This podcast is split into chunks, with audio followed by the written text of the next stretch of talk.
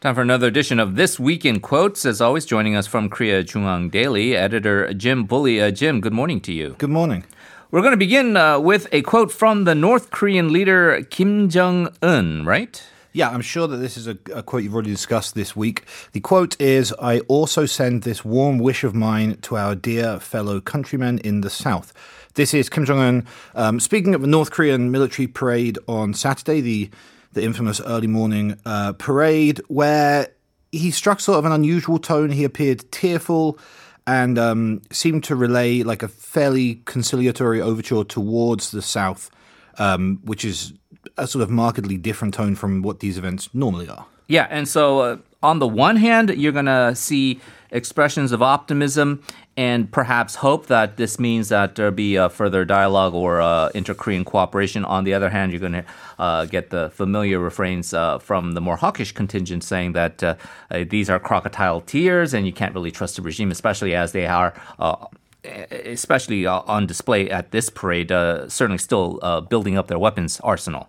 Yeah, and I mean, that's pretty much exactly what we do have. We have uh, representatives of the Democratic Party expressing concern about the weapons on display, but saying that, you know, this is a positive sign that the two Koreas can take each other's hands again. Um, the fact that uh, Kim Jong un chose to express himself this way, and of course, this follows his uh, his very very unusual um, apology of sorts following the death of a North Korean fisheries official. The South Korean fisheries South official. Korean, right? yeah, yeah, South Korean fisheries official. And, um, uh, but then, of course, you have the People Power Party, uh, who. Um, crocodile tears is exactly what they said, um, and who are still, you know, very concerned about the death of that official and the fact that I think their their primary concern is that a few words um, from Kim Jong Un, a few tears, seem to be able to kind of push that that story, that tragedy, into the background. Yeah. So, I mean, the debate over North Korean policy is always contentious, uh, uh, pitting these sides against each other.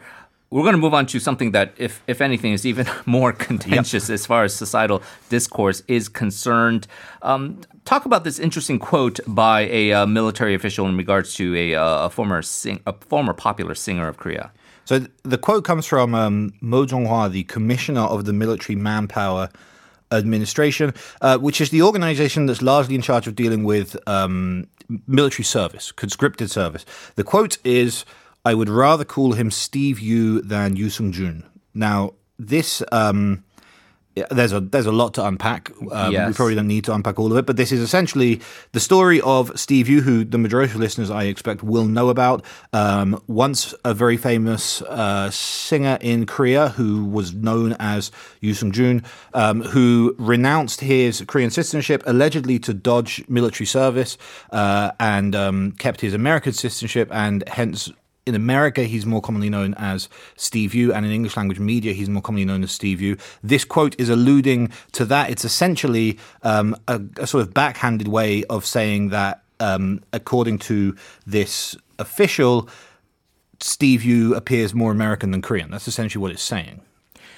It's remarkable in the sense that uh, he is known uh, as Yoo Seung-jun here in Korea. That's his Korean name. And Steve Yoo, calling him Steve Yoo has become somewhat of an internet meme uh, among people who dislike him and, and, and obviously do not want him to come back into the country. That a high ranking military official is actually going along uh, with kind of, as you say, the, the negative connotations of calling him Steve Yoo. I think everyone kind of right. clearly it, understands that.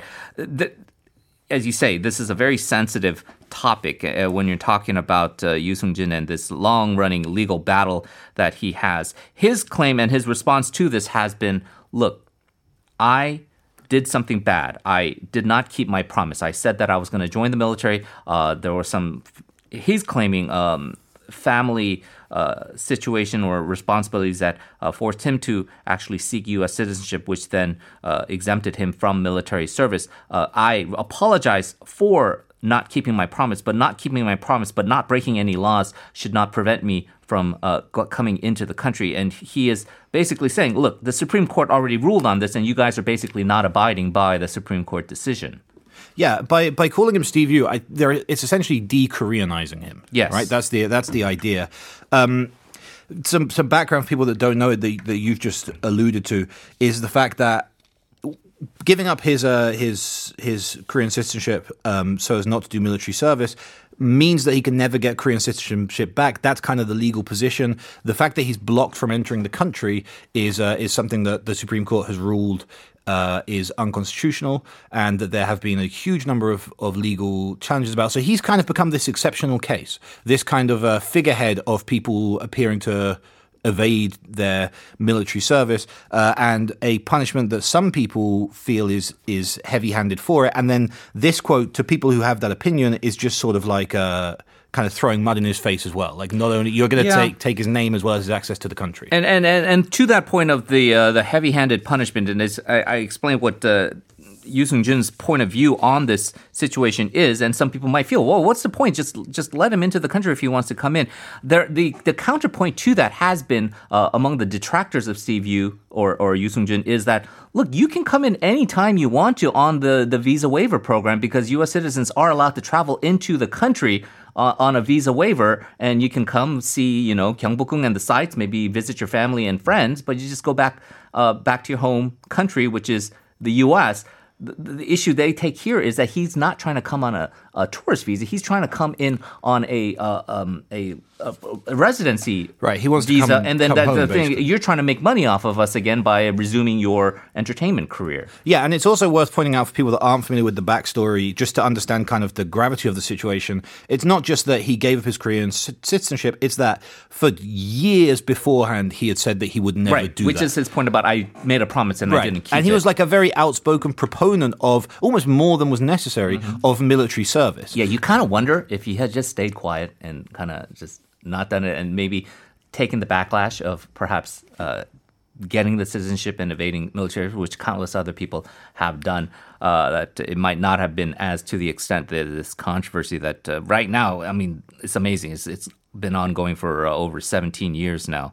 Okay, another controversy here, and again dealing with a, uh singer, but uh, some uh, a singer that I think we can both agree uh, much more relevant in today's day and age. Uh, talk about this quote by uh, the uh, noted independent activist from Hong Kong, Joshua Wong. Yeah, so the Joshua Wong says in the post-pandemic era, political uncertainty piles up as it becomes even more unpredictable to anticipate what issue will strike Chinese nationalists' nerves. So this is the story um, that BTS leader RM angered Chinese netizens with a comment that that did not have anything to do with China. This is kind of a strange story for people who aren't familiar with it.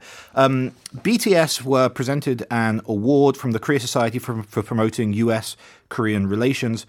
During a speech accepting the reward, RM said, We will always remember the history of pain that our two nations shared together and the sacrifices of countless men and women. This is really kind of textbook stuff when accepting an award from the Korea Society. Uh, it was taken by, um, I think it's fair to say, Chinese netizens. Uh, or you know certainly loud voices online in China, not necessarily BTS fans, as has been reported.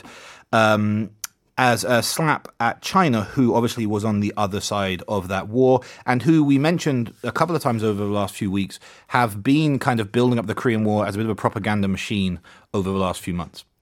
there this was fascinating in the sense that it, it, it's apparent if you if you believe this uh, accusation that the, uh, the Communist Party in China actually kind of does this kind of behind the scenes rile up the uh, netizen nationalist based on certain issues that they find are uh, politically uh, expedient for them.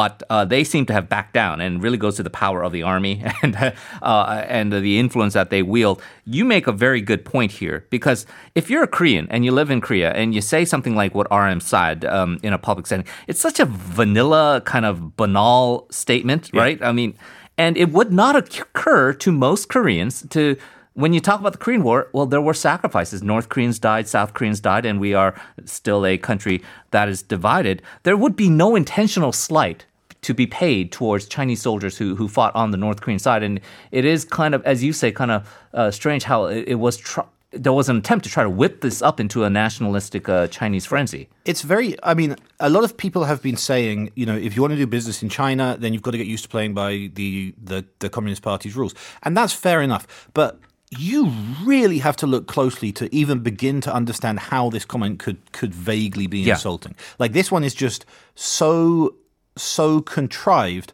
that uh, that it's very difficult. And almost definitely what we're seeing is some people taking the comment out of um, out of context and and almost explaining why it's insulting to China and whether those are party officials or not is is another story. And then that going viral.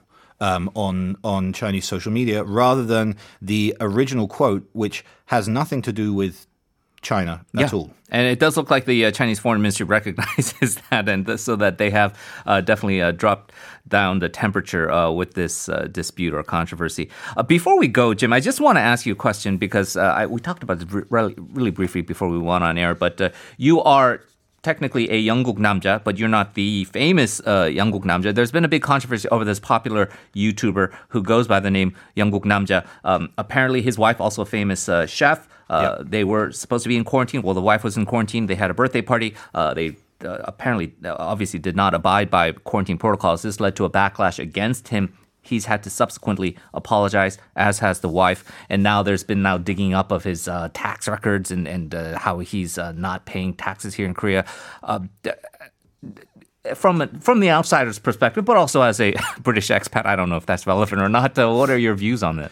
Well, having been through that quarantine process myself, I'm not going to comment on his his tax situation or his his yeah. content, but having done that quarantine, and it is a painful process, and having sat in my house for two weeks with the recycling piling up by the door because you're not allowed to take the trash out, you know, in the, with just sort of just sort of stuck inside, going crazy in like a little like 26 pyong apartment, having gone through that myself.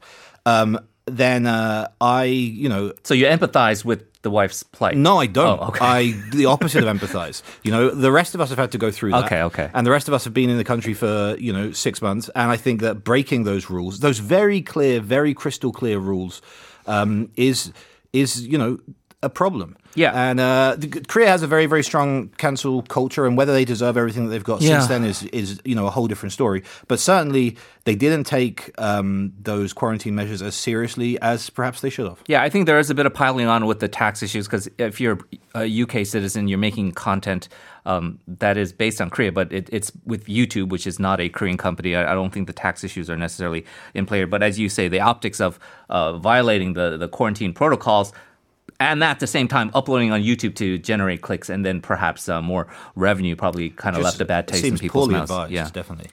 Okay, well, uh, very uh, interesting to get your perspectives on that. Thank you very much, uh, Jim Bulley. As always, have a good weekend, and we'll see you next week. Thank you.